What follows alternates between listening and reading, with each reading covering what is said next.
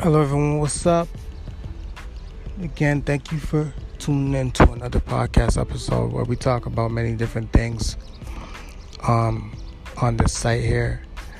But today we're going to talk about,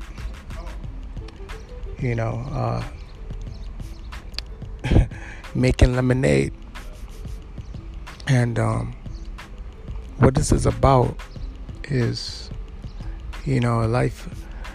Life throws some curveballs at you sometimes. Some curveballs that you won't even think are, you don't think you'll manage them. You don't think you can take those hits,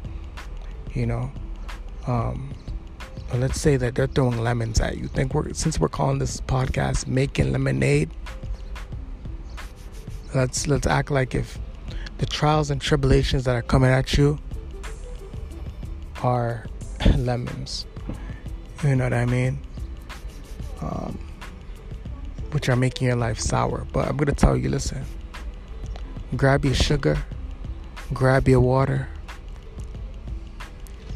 and make lemonade with whatever you're going through.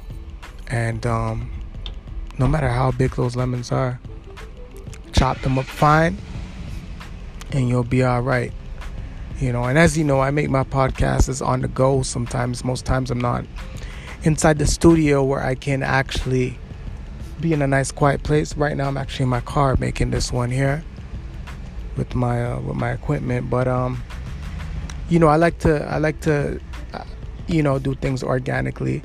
I don't like to script things or make it in a way that people think that it's fake, I like to be as organic as possible and as real as possible, right? But listen, again, if you're going through a thing, pray about it and move through it the best way that you know how, because you can't allow anything to get you down. Can't afford for anything to get you down. You see, a lot of people are going crazy right now because the pressure of life is slamming them down. Their lemons are beating them in the head, right? But you can't allow that to happen to you. You gotta keep moving. You gotta keep shining. You gotta keep doing what you're doing in order to get through and make it in this crazy old life that we have here.